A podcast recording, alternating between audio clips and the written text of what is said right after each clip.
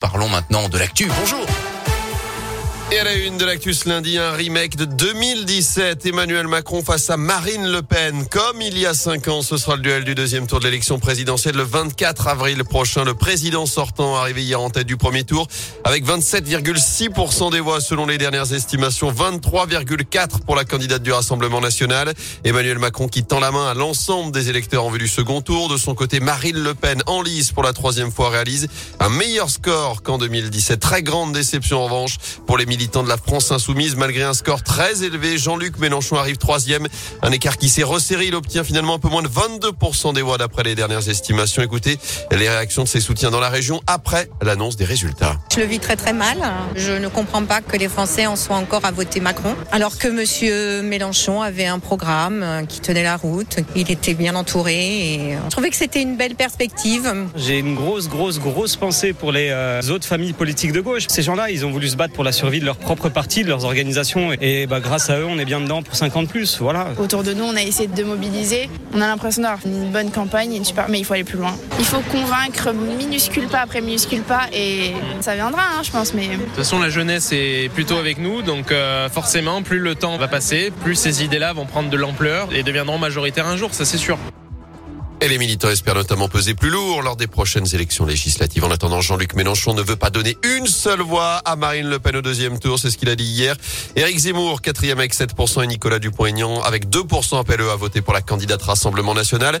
À l'inverse, Valérie Pécresse, Yannick Jadot, Fabien Roussel et Philippe Poutou, tous en dessous des 5% ont appelé à glisser un bulletin Emmanuel Macron dans deux semaines pour faire barrage à l'extrême droite. C'est le cas également d'Anne Hidalgo, la candidate socialiste a réalisé le pire score de l'histoire du PS à l'élection présidentielle. 1,7% des suffrages.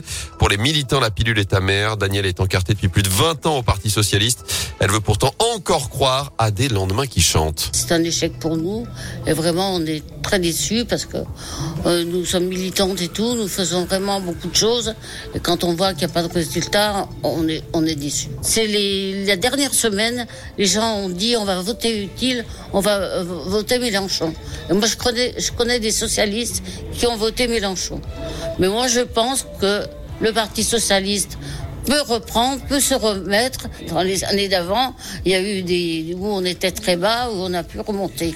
Moi, je pense que la, la partie n'est pas perdue. Et notez cet autre chiffre important hier, celui de l'abstention, un peu plus de 25% au final, 3 points de plus qu'en 2017, ça reste tout de même inférieur au record de 2002. Dans le reste de l'actu, ce drama saint un jeune homme de 19 ans a perdu la vie hier dans un accident de scooter. Ça s'est passé peu après 15 heures dans le quartier du Soleil. Selon le progrès, il a été percuté par un véhicule choc extrêmement violent. Il a été pris en charge par les pompiers, mais il n'a pas survécu à ses blessures. La maman de la victime sous le choc a été prise en charge à l'hôpital Nord. Une enquête est ouverte.